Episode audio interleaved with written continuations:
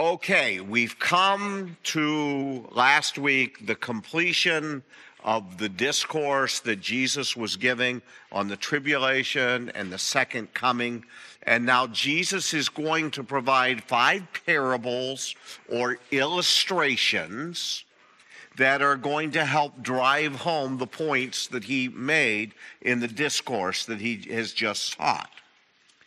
Since these parables are connected to Christ's preceding discourse, they provide important parabolic focus upon the eschatology lesson just given. So, what's that all mean? It means that all five of these parables or illustrations form a group. In other words, all the parables must refer to the same event, in this case, verses 4 through 31. So keep in mind, this is flowing, beginning with verse 32. It's following Jesus' teaching on the tribulation period and on the return of Christ to the earth. Remember, we talked about nothing in Matthew 24 really refers to the rapture of the church. Right? What's the sign of the rapture of the church? There is none. It's imminent. It can happen at any moment and at any time. And so, as we move into these parables or illustrations, you might want to call them, that Jesus gives to help with understanding or to teach to the, the people, keep in mind they're referring to what he has just taught. You know, some commentators come and they start to separate these things. Well, this is referring to the rapture, this is referring to the return of Christ to the earth. There, there's no reason to do that out of the context of the passage. Out of the context of the passage, it's all going to flow.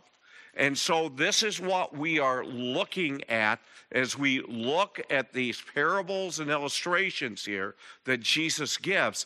It is in reference to help us better understand, give us insight to the events of the tribulation period and to Christ's return to the earth. So, the thing we need to keep in mind is no sign of the rapture but there are signs of Christ's return to the earth. Matter of fact, that's the question Jesus is answering. When will these things be?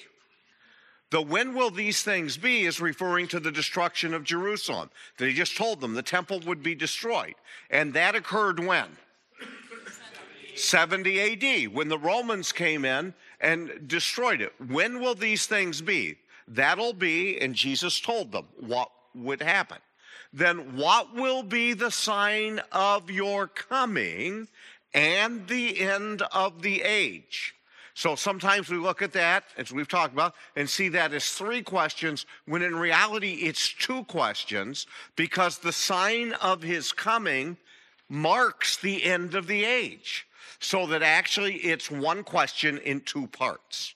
So overall, we have two questions, but it's in three parts that are there, with the second two parts referring to the second question. You with me so far on all of this? So tonight we're going to be looking at the fig tree, the days of Noah, the two men and women, the faithful householder, and the wise servant. And then next week, we're going to jump into Matthew chapter 25 with the judgment of the sheep and the goats and the vir- virgins with their oil, the wise and foolish virgins. So, yeah, the 10 virgins, yes. All right. So these parables are illustrations of Jesus, are as follows. First, the fig tree illustration, verses 32 to 35. Second, the days of Noah illustration, verses 36 to 39. Third, a comparison of two men and women illustration. And fourth, the faithful householder illustration. And fifth, the wise servant illustration. These five parables are important lessons that relate to Israel.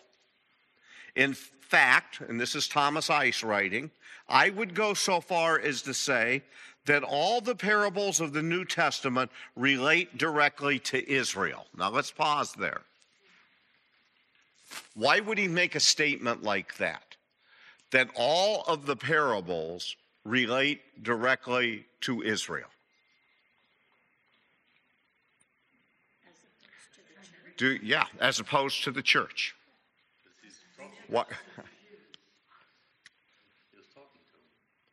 All right. All right, the church doesn't exist in the Gospels. The church is not born till the day of Pentecost. So that's one reason. Secondly, what, what was he doing when he came the first time? All right, he came into his own. His own did what? They received him not. So Jesus has come. Remember, we've marked the, the change in things when the nation formally, by their leadership, reject him and refuse to accept him as Messiah. When is that turning point in his ministry?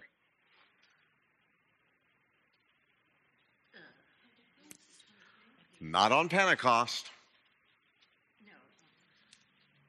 It's on the triumphal entry. Jesus rides into the city of Jerusalem. And what do the people proclaiming Mass? Hosanna, here comes the king of the Jews. But what but what but what do the Jewish leaders, religious leaders do? What are they plotting to do? Putting him to death. Get him. He's not their king. You, will even remember when Pilate wrote over the, the, the cross, what did Pilate write? King of the Jews. King of the Jews, and he wrote it in three languages. Okay, so Pilate puts that. Were the Jewish leaders happy with that? What did they want written? He claimed, he said he was the king of the Jews. They have rejected their king. Remember the context of Jesus. Right before the, this discourse is given, Jesus cries out, Jerusalem, Jerusalem. You're the one who kills the prophets. You're the one who refuses to accept those who've been sent to you. How oft I wanted to gather you together as a hen gathers her chicks, but what? You would not. You refused their Messiah. And so now judgment is going to come upon the nation because of their rejection of their king. So that's the setting of all of this, the city of Jerusalem and the temple being destroyed in 70 AD is judgment upon the nation for them refusing to accept their Messiah. So, when will these things be? You're so impressed with this temple that Herod's built for you and everything? Well, let me tell you what, not one stone's going to be left sitting on another stone. It's all going to be torn down. And he tells them. And from there, he launches into the judgment that is coming in the future. Okay.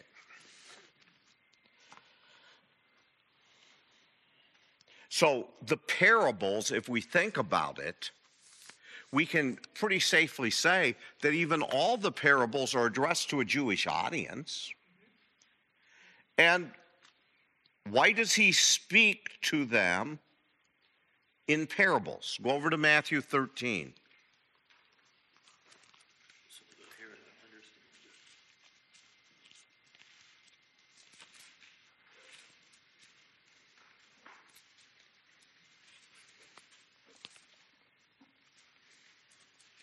Matthew chapter 13, beginning with verse 10.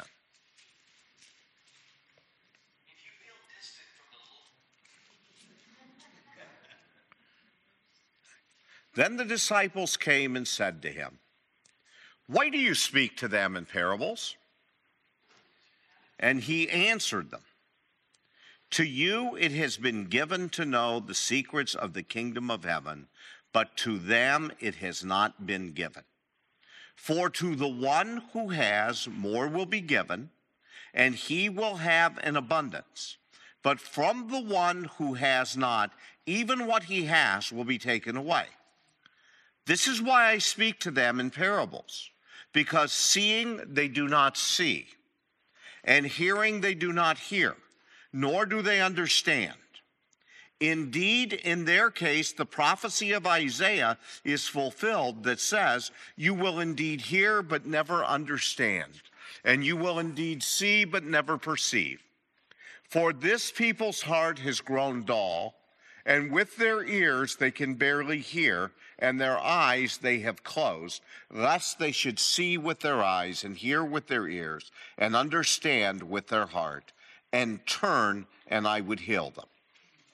But blessed are your eyes, for they see, and your ears, for they hear. For truly I say to you, many prophets and righteous people longed to see what you see, and did not see it, and to hear what you hear, and did not hear it. So Jesus speaks in parables so that they will not understand. And yet, those who seek after him will understand what he's teaching. So that's true here with these parables as well in the Olivet Discourse. The, the parables within the Olivet Discourse, when they speak of a coming, all relate to the second coming and not the rapture of the church. This is true because the entire Olivet Discourse was relating to the rapture of the church. I'm sorry. The entire Olivet Discourse was given to Israel and relates to her tribulation and Christ's return at the end of that period. Truths relating to the rapture of the church are revealed exclusively in the New Testament epistles, which were written specifically for the purpose of explaining the intent and nature of the church age. The only exception to this is Christ's initial unveiling of the church's hope in the upper room discourse, John 14, 1 to 3, shortly before his death. So we're going to look now at the fig tree. Now, the question we're going to start with, as it relates with the fig tree, does the fig tree represent Israel? And let's look and see, first of all, Matthew 24.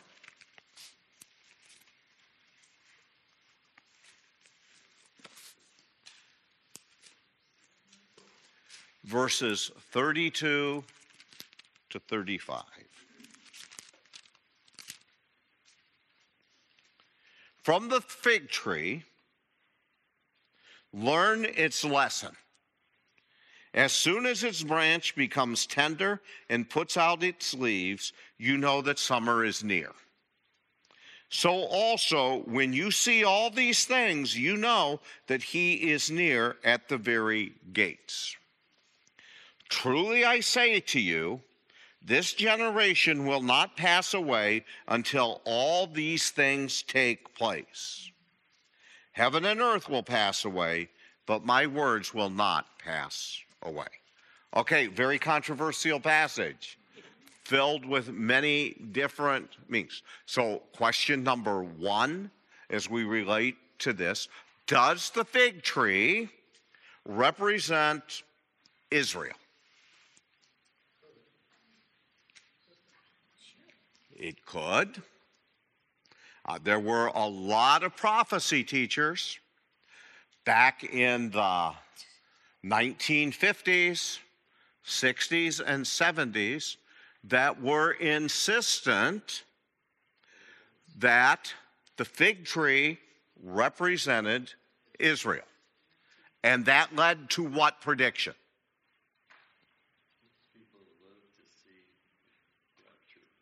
Okay. What it led to was them saying, since the fig tree represents Israel, what happened in 1948? Israel becomes a nation. So the thoughts were Israel becomes a nation in 1948. Before this generation passes away, all these things will come to pass. So, how long's a generation? All right, generally it's thought to be 40 years. No, Psalm says the man is seventy years and with by reason of strength, eighty. Yeah, but that it relates to the age of the individual. But a generation of people, a generation of groups, is about 40 years. So the predictions were Israel became a nation in 1948. So within the next 40 years, what's going to happen? Jesus is coming back in the next 40 years. And if you go back, if you want to, you can go back and look at prophecy teaching in the, the, the 50s and the 60s. Uh, uh, there, there, there was a book that became very, very popular based on this, written by a fellow by the name of Hal Lindsey.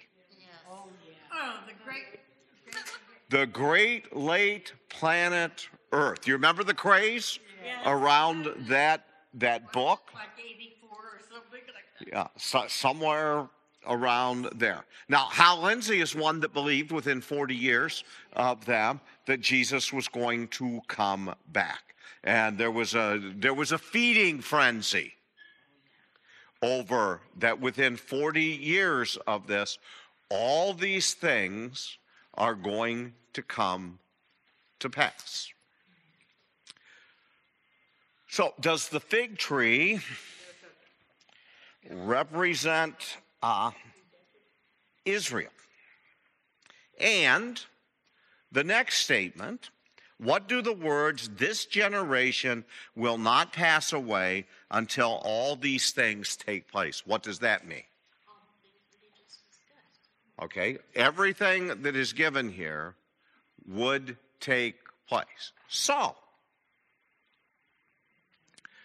there is this Israel represents the fig tree. Within 40 years of Israel coming back as a nation, all these things would take place. There's also the interpretation from the preterists who say that everything we have read in the Olivet Discourse up to here was all fulfilled in 70 AD. And right here is one of the verses that they use as a proof text that that has occurred. Because Jesus said what? All right, this generation, and they would say that was the generation that Jesus was talking to, they will not pass away until all of this is fulfilled. And since a generation is about how long? 40 years. And about what time would Jesus be teaching this? Somewhere maybe around 30 AD, somewhere right around 30 to 35 AD in there he would be teaching this. So doesn't that fit real nice with 70 AD? Sure. That within 40 years it'll all of these things will take place. So we've got to talk about this as well because basically and this is not a we're not going into preterism and everything but let me say preterism is based on two pillars basically as i examine it. It's based on these two pillars. Ba- their belief number one in what this generation means of them taking it to mean the generation that was living when jesus was there. And secondly their belief that the book of Revelation was written before 70 AD. For preterism to be true, because the book of Revelation is lining up with the Olivet Discourse, and the things that are recorded there, it must be written before 70 AD.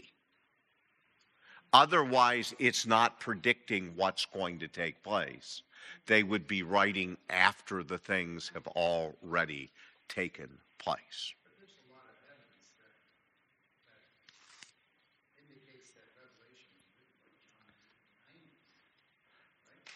Well, now I, I was I was actually at a debate uh, years ago between uh, a preterist and uh, Mark Hitchcock. Mark Hitchcock teaches at Dallas Theological Seminary, so a pastor there. They debated over the date of the book of Revelation because there's a realization, totally realized, the preterists will give you that if the book of Revelation is ever proved to be written after 70 AD, their system crumbles. So, Steve, when you say there's lots of evidence that the book was written after 70 AD, I totally agree with that. I think the evidence is overwhelming that the book was not written till around 90 to 100 AD, but they refuse all of that evidence because their system will not stand if that is true. Now, I am not saying, I am not accusing them of saying they are starting with the premise that it must be written before 70 AD, so they reject any historical facts that would indicate it was written after 70 AD. I'm not going to accuse them of openly of poor scholarship. Uh, but I would say they they refused to receive other evidence that would indicate the book was written, you know, in 90 to 100 AD. But so let me, so I, I, just bring that out because of this interpretation of this verse that relates that we have to deal with. What generation is being talked about, and what does this uh, mean? So, the first of all, the fig tree is sometimes used as a symbol for the nation of Israel. And there's a number of passages there where the fig tree is used for Israel. However, whether or not the fig tree is a symbol for Israel is not what a proper understanding of this passage turns upon. In Luke 21, verses 29 to 33, and let, us go over to Luke 21.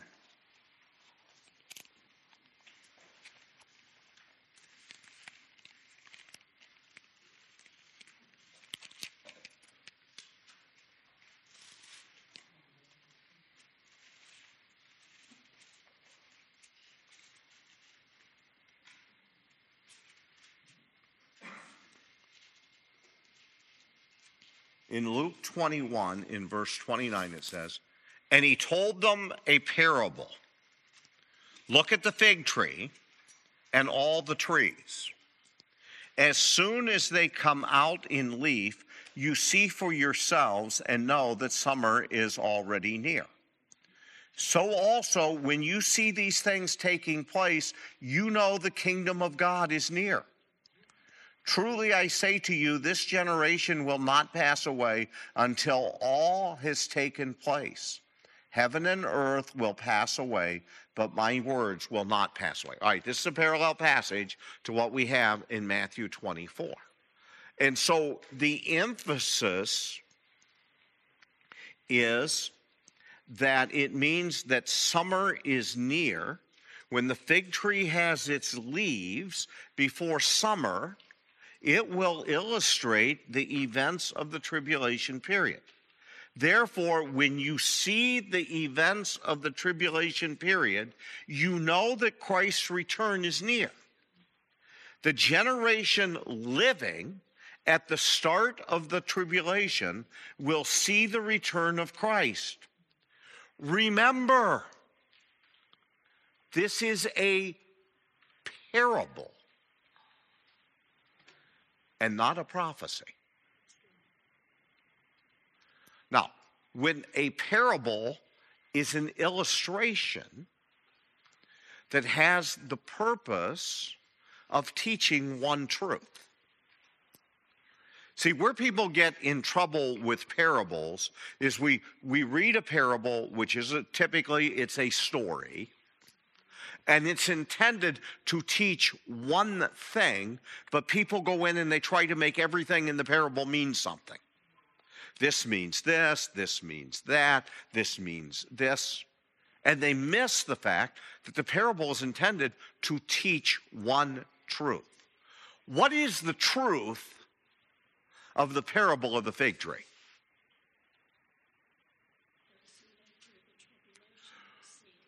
All right, so this is to illustrate for us all the teaching that has taken place here and the truth that it's indicated that it is to indicate to us is when you see these events happening,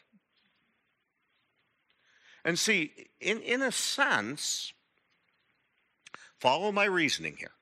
In a sense, what is written here in Matthew 24 is a lot of instruction to the people who are living during the tribulation period in Jerusalem. Let's think about something we've already talked about. When you see the abomination of desolation, who's going to see it? The Jews who are there, who are, and it's don't return into the city. Get out of here. Flee. If you're out in the field, don't you go back. Get out while you can get and run as fast as you can and pray that this doesn't happen on the Sabbath and hope that you're not pregnant when this happens. But just, or the winter, get out of here. So, the illustration of the fig tree, the parable, and Luke says it's a parable. The parable is when you see things, you all right, what, what's Jesus talking? Let's, let's think of the, let's separate it for just a second from the context here of the passage. Jesus is saying, in the summer, the fig tree gets what? And when you see the leaves, what do you expect? Yeah, you expect summer and you expect that there's going to be figs on the tree, right? Remember, Jesus curses a fig tree because it has leaves and has no figs.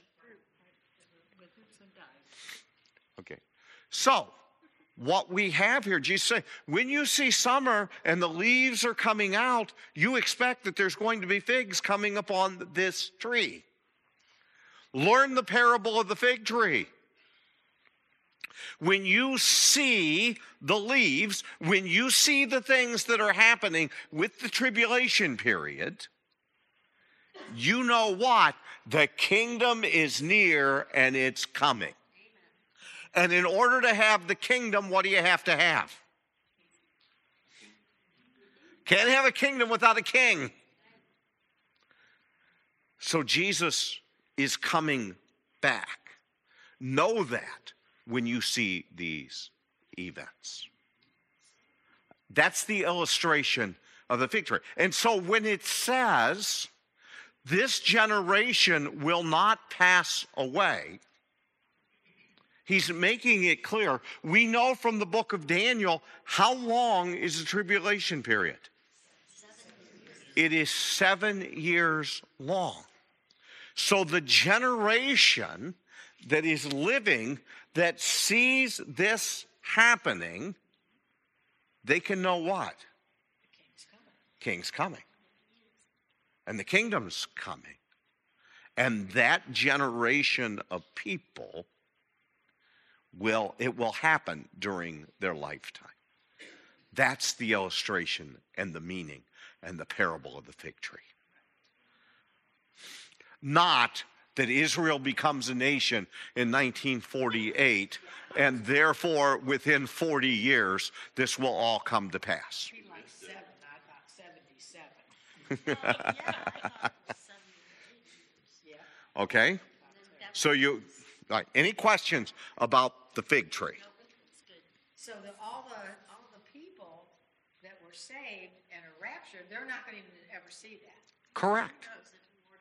We are not, if, if we are correct, and I believe that we are correct, that we are going to be raptured out of here before the tribulation period begins, we're not going to see any of this. Well, John did, Because, and he was raptured up. John saw it in vision form, not in reality form. Because it hasn't actually happened yet. Well, it has not happened yet. Maybe we'll get it. We, will- all right, so I don't believe God's given visions and dreams today. So, if you, all right, so any questions about the fig tree? And who is the generation? It's the tribulation period. It is that generation of uh, people. So Pastor Butch, have there been, uh, those, uh, these kind of wild conclusions every time Israel signs a peace treaty?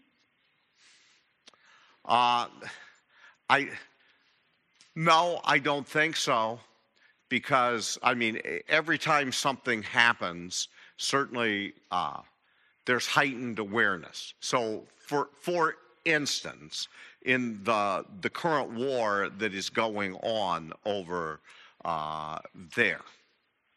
Uh, there are guys who are trying to line up the, the current events and saying this could be it. Now, I see nothing wrong with being able to look and say, could this lead to what's going to happen? Okay, yes, it could. My problem is is when they're definite and they say this is it and we know this is going to happen. We're going to talk about date setting here in just a few moments. Okay? Question, who's all the trees and all, when the fig tree blossoms and all the trees, is that the Gentile nations? I don't think it when it comes to a parable it means anything at all other than other trees. See, that's the problem with the interpreting of parables in saying, well, this is the fig tree. Well, what are the other trees? What's the bark? In the Old Testament, he calls trees, his trees are the nations other than Israel. Okay, Okay, so that we would take that in each passage. Those other passages are not parables.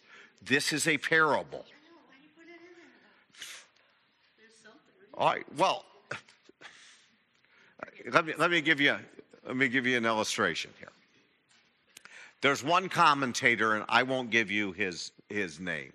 He's a good Bible commentator in that. But I hate reading his stuff. And here's why. If we read a story in the Old Testament and it says something about such and such a prophet came to a tree and tied his donkey to the tree, he's going to write 50 pages on why he was riding a donkey instead of a horse. And he's going to talk about what kind of tree he tied his donkey to because it has some type of significance. You know what?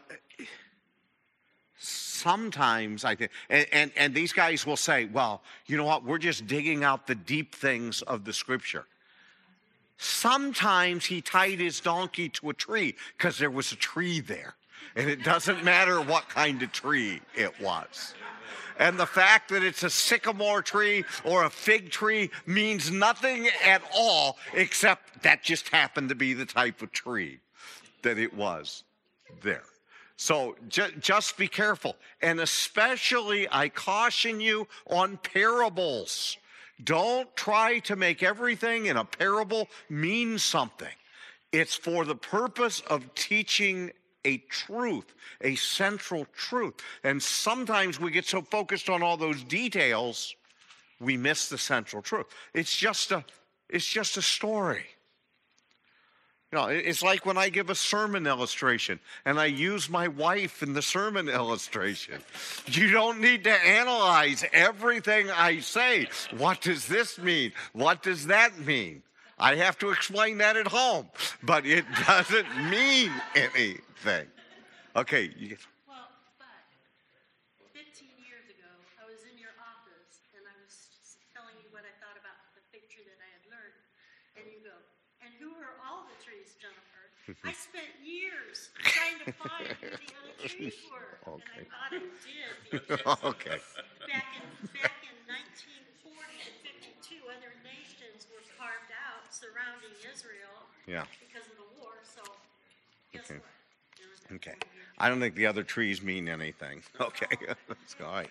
We'll find out. All right. Now, let's look at the day and the hour. This is good. Let me see.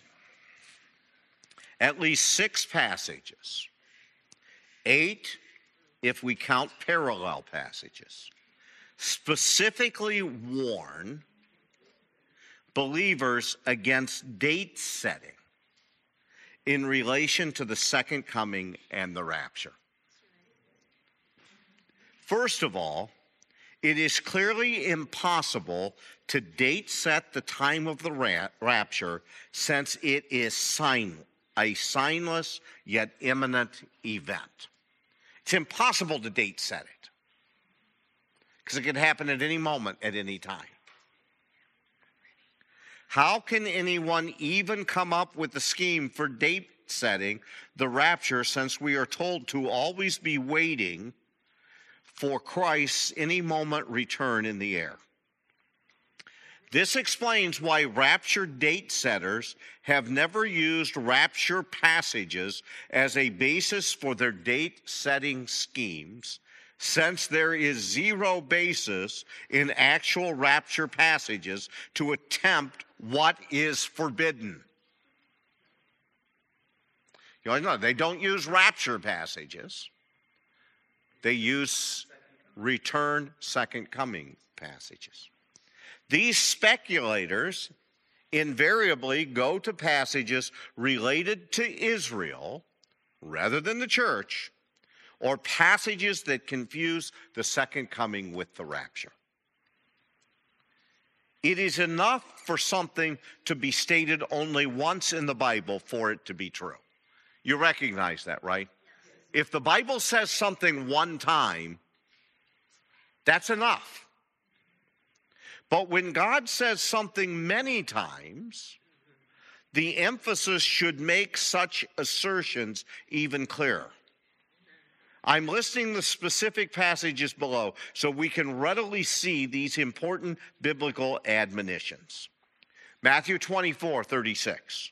But of that day and hour no one knows, not even the angels of heaven, nor the Son, but the Father alone.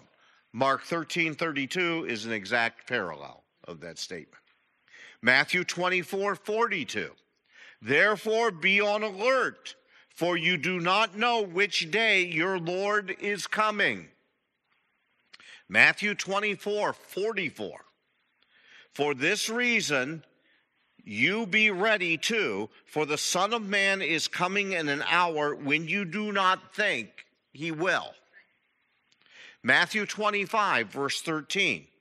Be on the alert then, for you do not know the day nor the hour. Mark 13, 33 to 37 is a parallel passage. Acts 1 7, he said to them, It is not for you to know the times or epochs which the Father has fixed by his own authority. 1 Thessalonians 5 1 to 2. Now, as to the times and epochs, brethren, you have no need of anything to be written to you, for you yourselves know full well that the day of the Lord will come just like a thief in the night. Okay, I'd say that's more than once. That Thessalonians verse, I, if I was just reading it, I would think that verse points to the rapture and what. Yeah, and, and I think it does refer to the rapture of the church in 1 Thessalonians chapter 5.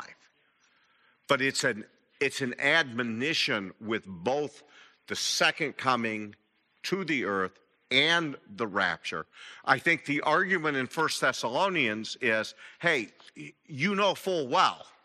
It's not, you know, once again, you know full well that uh, there's no need for me to write anything to you about this because it's going to come.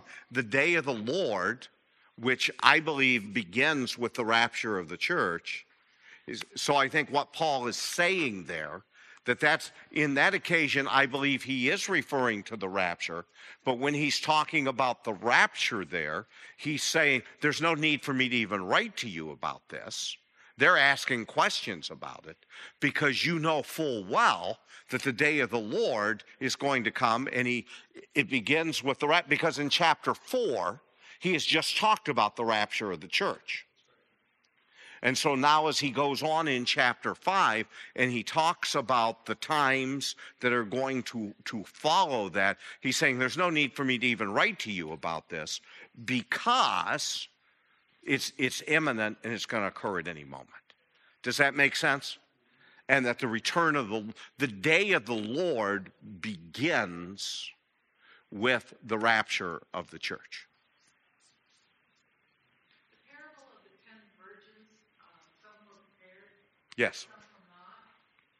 Is- Is that talking about the second coming? That will be talking about the second coming because that is in the context here of the Olivet Discourse. What is the Olivet Discourse about? The return of Christ to the earth. And we're going to get to that next week. We will look at that, that parable of the wise and foolish uh, virgins. Okay?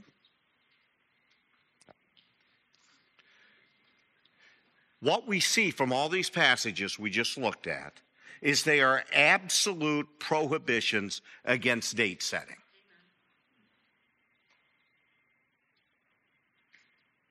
Yeah. That, so why do we have people setting dates? Exactly. 88 reasons Jesus is coming back in 1988.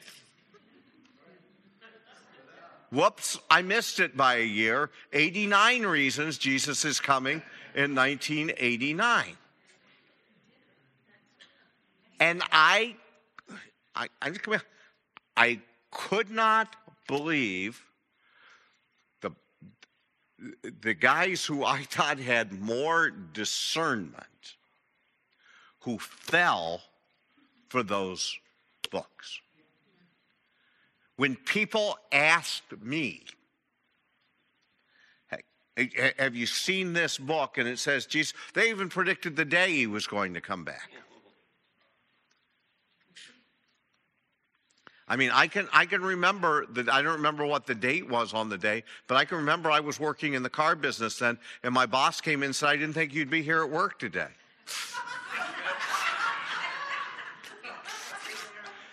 he wasn't saved. And he said, I, I figured you wouldn't be here today. And, and I said, Well, one thing I can tell you for sure. I said, I don't know when Jesus is coming back, but I know it's not going to be today. Because Jesus said he's coming back at a time when people aren't looking for him to come. So that I was reasonably assured of that it wasn't going to be that day in 1988. Right. Right. They do not teach that it was impossible to know the date in the early church, but in the last days, some would come to know it. They do not say that no one knows the day or the hour except those who are able to figure it out through some scheme. No, the date of Christ's coming is a matter of God's revelation, and He has chosen not to reveal it even to Christ in His humanity during His first advent.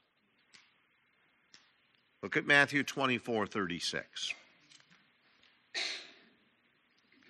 For concerning that day and hour, no one knows, not even the angels of heaven, nor the Son, but the Father only. I thought Jesus was omniscient. Didn't he know everything? He said that when he was on earth, he gave up his. Right? But on earth, he set his, he set his glory aside, kenosis, he emptied himself. Yes. He's, he Me now. willingly, willingly did become, right? I. Yeah. I, our, best understanding of this is that Jesus laid aside. His use of some of his attributes for his own benefit. Now, be careful how we say that, though. He didn't lose his attributes, for he certainly showed many times that he was omniscient. But he willingly, because the Father chose for him to willingly not know the date while he was on earth, he willingly set that aside. So if Jesus did that,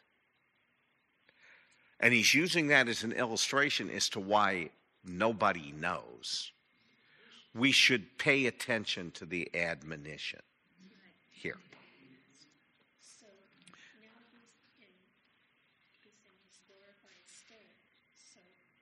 In his glorified state, does he know? Absolutely, he knows. He is currently not limited in the use of any, or he is not voluntarily limited in the use of any of his attributes. The Bible teaches that God's word is sufficient for everything needed to live a life pleasing unto Christ. This means that if something is not revealed for us in the Bible, then it is not needed to accomplish God's plan for our lives. The date of Christ's return is not stated in the Bible. Therefore, in spite of what some may say, knowing it is not important for living a godly life, the Lord told Israel, The secret things belong to the Lord our God, but the things revealed belong to us and to our sons forever, that we may observe all the words of this law. The, ga- the date of Christ's coming has not been revealed, thus, it is a secret belonging only to God. Now, the problem.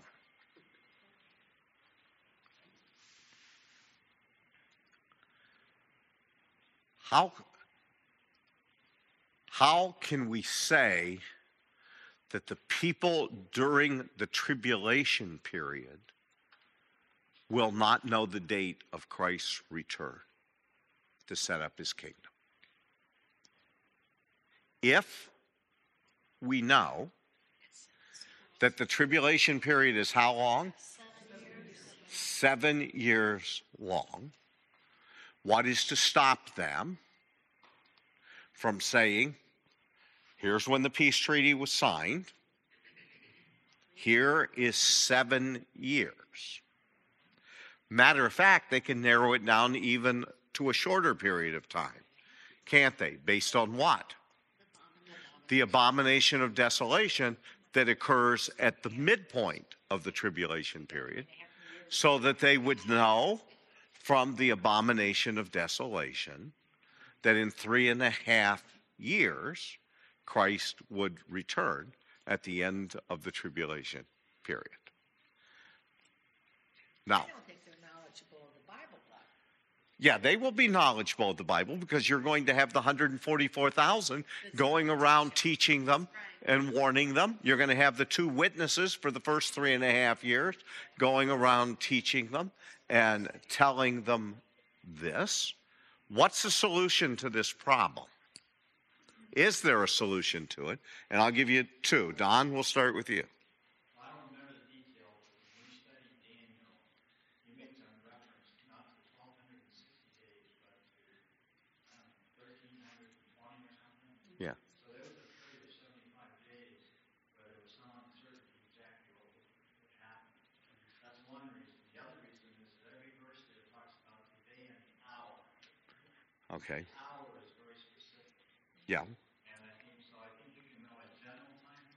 can know Okay, so we can say, for instance, those living during the tribulation period, even the, the, the first parable that we looked at is telling us what? It, the king's going to come during this generation when they see these events coming. So they're going to have a pretty good idea of a time frame when that's going to occur. All right. One solution to the problem is saying, well, they'll know they they may be able to figure out real close, but they won't know the exact day and hour. That's that's one solution to the problem. Yes.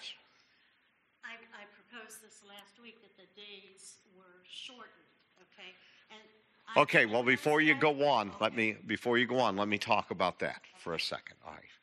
All right. A second proposal is that the period of the tribulation period has been shortened. Remember, we talked about that last week. Unless the days be shortened, no flesh would survive. So some people's solution to the problem is to say the second half, in particular, of the tribulation period will be shortened and will not be a full three and a half years. Because, and so therefore, it would be impossible to know when Jesus was coming back. That's one of the solutions. Now, I think there's major problems with that solution. And the major problem with that are all the passages that break it down to months, that break it down to days, and that speak specifically to that. Okay? Now go ahead, Jennifer. Okay, so when I was driving home, I remembered the verse in Daniel seven twenty-five where it said, where it said, and he shall speak great words against the Most High and shall, wear out the saints, the Most wear out, that's important, and think to change times and laws. And then it goes on and it talks about the times, times and half. Now, times, I looked that up in the Hebrew lexicon, um, and it, it was a specific pre, pre, I, it was like pre, I actually had my sheet, uh, predestined period of time, okay? So I thought to myself, well, if they shorten the days, now how would that be that the days would be shortened? Well, in Revelation 8, it talks about the cosmic disturbances, how severe they are. The, you know, sky fold up dark and the moon doesn't get. How will they know what day it is? Okay. But our Lord knows. Mm-hmm. Okay. So I would say the proof this is another solution to the problem, uh, not necessarily based on Daniel, Okay. but based more on the book of Revelation, where it talks about all the cosmic disturbances and everything that's going to take place. Uh, it is possible that there could be such disruptions in the heavens that being able to track time specifically would become very difficult during, maybe even impossible during that period of, of time. I, I was just, I was talking to someone and they were sharing with me if there were certain like solar bursts or something that would happen with the sun, it could knock out all of our abilities to be able to know what time it is and the passage of time there. So those are the various solutions that are given. This much we know. What can we say for sure? Nobody knows when it's going to be, and no one is going to be able to predict when it's going to uh, be. And so, you know, I think sometimes, remember, we know that in the book of Revelation, we have the various judgments that are poured out on the earth. There's one whole set of judgments that John wasn't even allowed to write about. So who knows what's contained in those judgments? We do know that unless there was a set amount of days for this period, nobody would make it through alive. That all flesh on earth would be destroyed uh, through it. So that's the answer. That. Nobody's going to know. So anytime you have anyone who is telling you they have figured out one when the rapture is going to occur, don't listen to anything they have to say because the rapture is what? Imminent with no sign of it. Anyone that tells you they have figured out when the return of Christ to the earth, exactly when that's going to be, you can just shut them down right then and know we've looked at the passages. Nobody knows, Jesus said.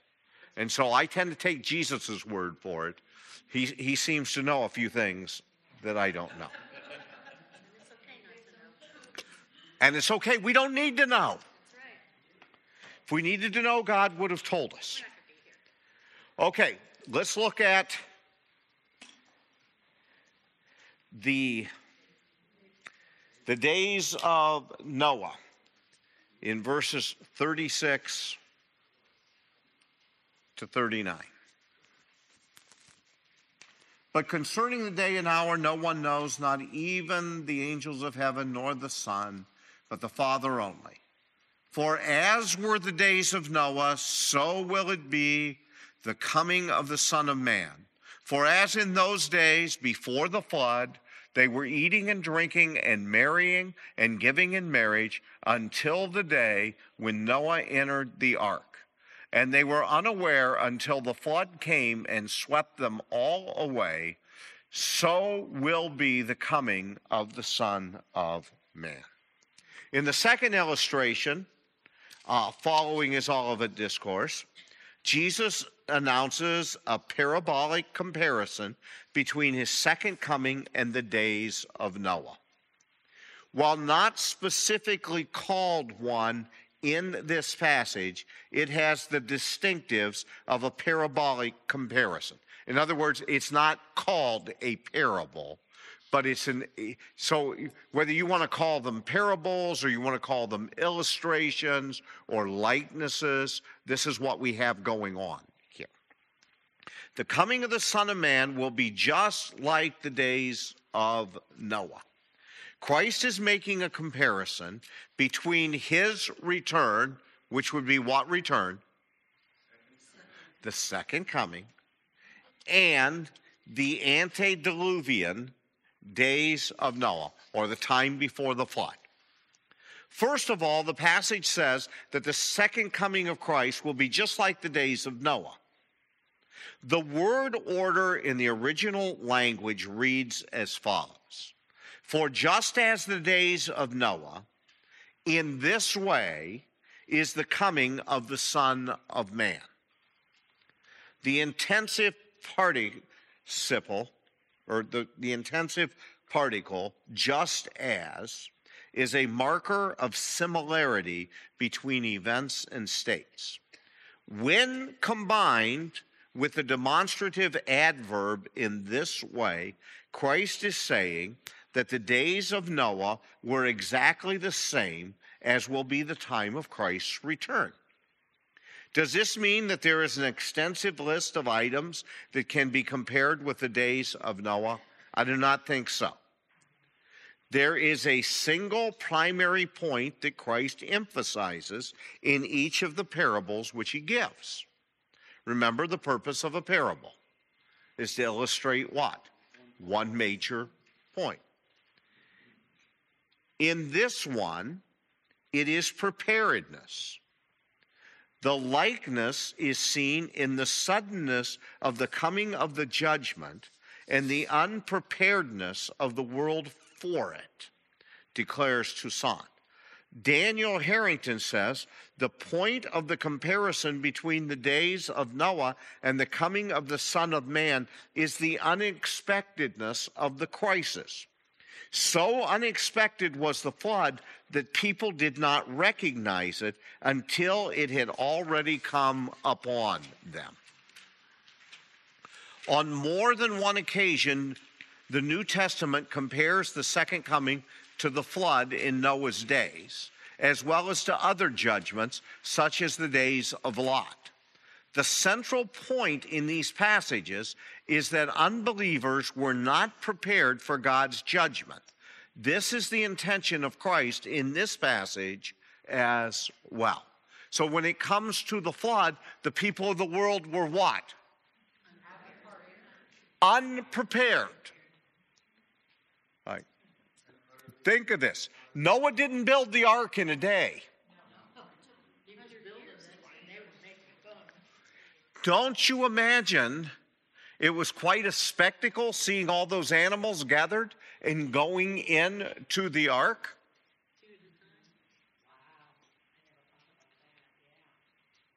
And yet, in spite of all of that, they were unprepared for what was going to happen. That's what Jesus is saying. It's going to be the same thing. When Christ comes back, people are going to be unprepared for it. Okay, eating and drinking. The lack of preparedness is reinforced by the examples that our Lord cites. The Greek word used here for eating is not the word normally used. It means to bite or chew food, eat audibly, uh, of animals to chew, nibble, or munch. It is only used six times in the Greek New Testament. The other five times are all found in John, usually of eating Christ's flesh. The normal New Testament Greek word for eating, which is used in the parallel passage in Luke, is a word, it occurs 158 times in the Greek New Testament and means to take something in through the mouth, usually solids, but also liquids, to eat. What's the point? The point appears to be implying luxurious living. The unpreparedness of that day will be so absorbed in pleasing themselves, or said another way, chomping on food, that they miss the fact that they are living in extraordinary times that would justify the abandoning of the normal routines of life. So when it talks about people eating and drinking in those days, it's what they're talking. About. They're unprepared. They're they're having dinner, and they are enjoying it. Okay, the marrying and giving in marriage. While eating and drinking relates to daily unpreparedness, Marrying and giving in marriage illustrates unpreparedness concerning one's long range perspective. Marriage, while certainly an institution ordained of God, is good in and of itself. The point here is that they should not be engaged in long range planning while unprepared for the impending judgment. Meyer tells us that it is descriptive of a mode of life without concern and without any foreboding of an impending catastrophe. Just as it would make no sense to plan marriage in the days of Noah leading up to the flood if one was unprepared for God's judgment, in the same way, it makes no sense to plan for marriage in the face of the events of the tribulation that will lead up to the second coming. In the days of Noah, Noah had been preaching concerning the coming judgment of God, yet no one other than Noah's family paid attention to his message. Instead, they went about business as usual, ignoring the warnings of God's word. Uh, Gavat captured the sense well in the following. Here, these pursuits are spoken of not as an evil of themselves, but as they practically give the lie to the warning of God. These are only reasonable so long as the present scene is to go on as it is.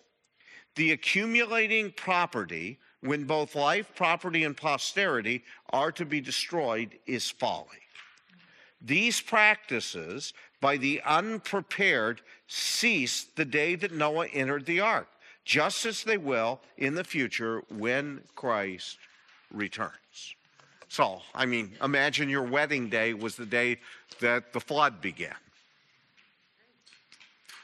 You know, it, you know, you're unprepared for what's happening, right? They did not understand. Perhaps the most sobering statement in this passage is that they did not understand. They did not put two and two together. Jesus said until the flood came and took them away. They miss that entirely till it starts raining and the water starts rising. Jesus then said, So shall be the coming of the Son of Man be. Here we have a similar construction that we saw in verse 37, which is the marker of similarity between events and states. Not only should similarities be noted, but it is also important to see the contrasts as well. It is important to note that the rejectors of God's word who did not understand in verse 39 is juxtaposed with the admonition to believers in verse 33, which says, Even so, you too, when you see all these things, recognize that he is near, right at the door. The Greek word gnosko is used in both passages and translated recognize in verse 33 and understand in verse 39. This Greek word has the meaning in these contexts of to grasp the significance or meaning of something, to understand or comprehend. The difference between the one who understands and the one who does not is based upon who accepts God's word and who does not. Actually, verse 39 does say that they, the unbelievers, did not come to understand these things. However, their understanding did not come until the flood came and took them all away. This is one of the many things that separate believers from unbelievers. Believers accept God's word before an event occurs because they trust Him and His prophetic word. On the other hand, an unbeliever has to be shown these things through experience. In this case, a very bad experience. Okay, so you got that in the comparison to the days of Noah. Okay, let's look at the two uh, when two men and women, verses 40 and 41. Then two men, notice the change there in the passage. Then. Then two men will be in the field one will be taken and one left. Two women will be grinding at the mill. One will be taken and one left. Therefore, stay awake, for you do not know on what day your Lord is coming. The illustration used in this parable is straightforward in both examples. There will be a separation where one individual will be taken and the other left behind. Also, in context, it is clear that one is a believer and the other is not. This describes a clear separation process.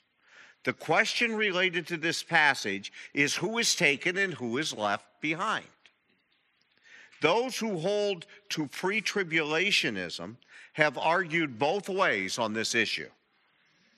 Does this refer to the believer being taken away and the unbeliever left behind? Or just the reverse, where the unbeliever is taken away and the believer is left to enter the kingdom?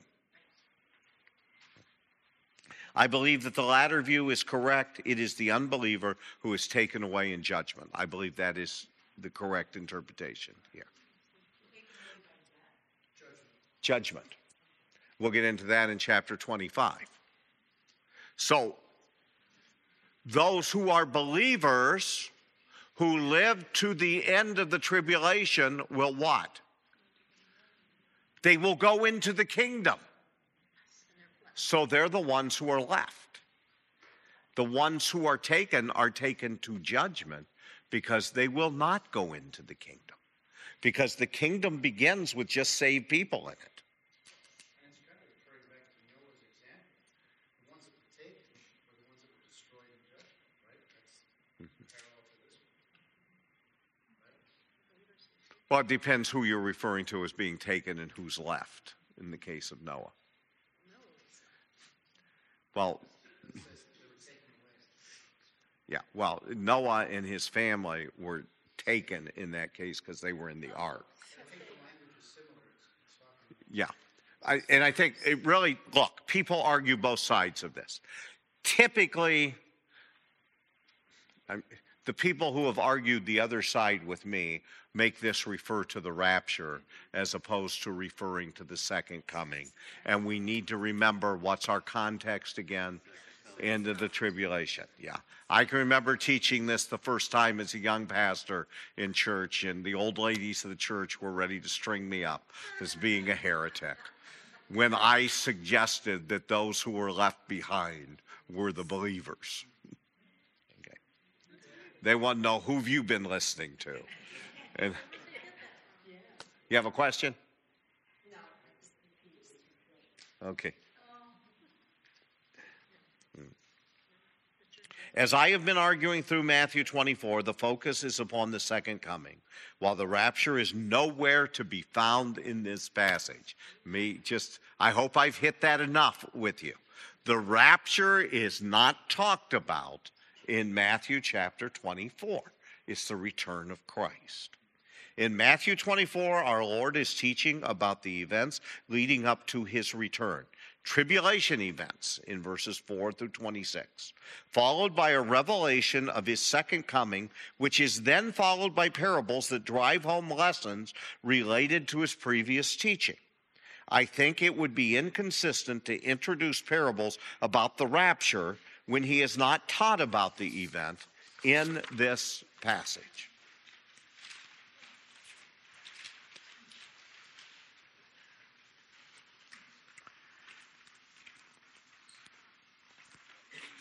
It is true that when the rapture occurs, there will be a separation of believers from unbelievers when we are snatched away from planet Earth. It is true that somewhere there will be two people together, and one is taken and the other left. However, that is not what is spoken of in Matthew 24 because of its context. The parables are making points about what Christ taught in verses, verses 4 through 31. There are three major themes emphasized in the illustrations of the tribulation. Watchfulness, the fig tree,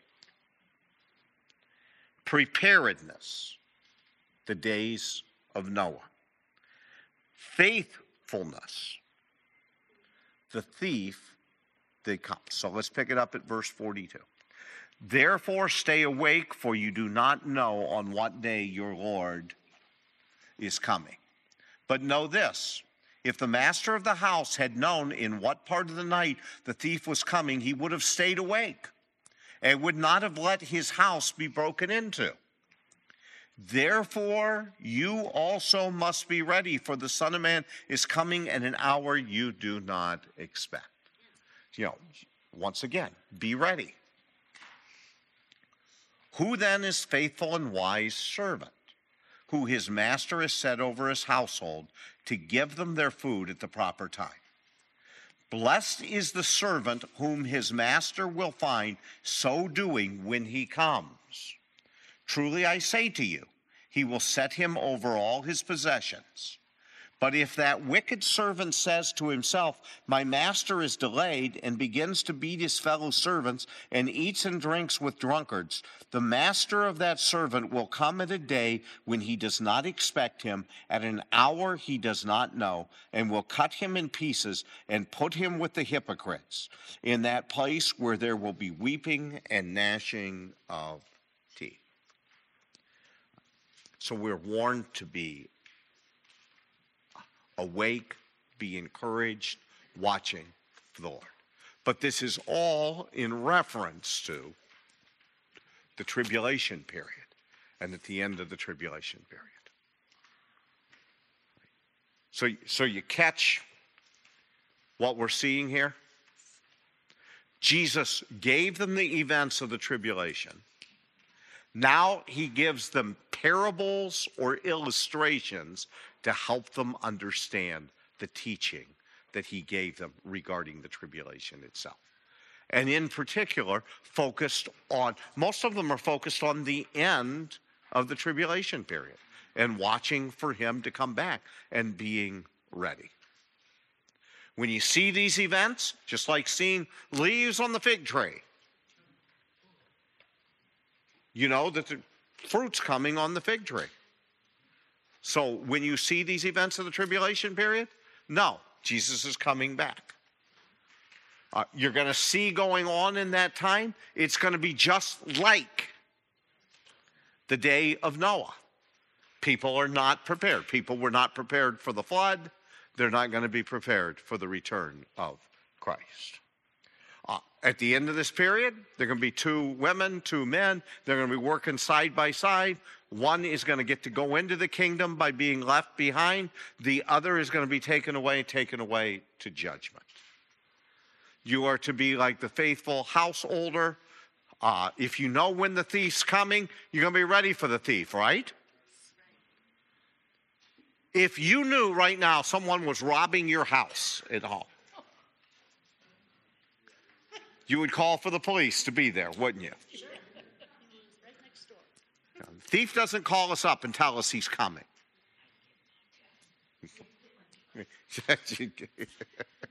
Judy's going to get her gun and run home real quick. Okay. You don't want to come in. And then the wise servant. All right, any questions over this? Yes, sir. If the fig, if the leaves on the fig tree signify that the Lord is coming, but that, but the believers will be gone, will there be Jews besides the hundred and forty-four thousand who will recognize the signs? Oh, absolutely. Remember, uh, there's going to be a great multitude that gets saved during the tribulation period. There will be Jews that will be saved beyond the hundred. The 144,000 are the evangelists. They're not the total number of Israel getting saved. They are the ones spreading the word around the earth. So there will be lots of Jewish Christians there. Now, still as a nation, they won't all get saved. They don't get saved to the very end of the tribulation period. They have to go through all of this in order to be ready to receive their Messiah. So there will be believers in Jerusalem when the abomination of desolation takes place. They're the ones that are told, get out of here.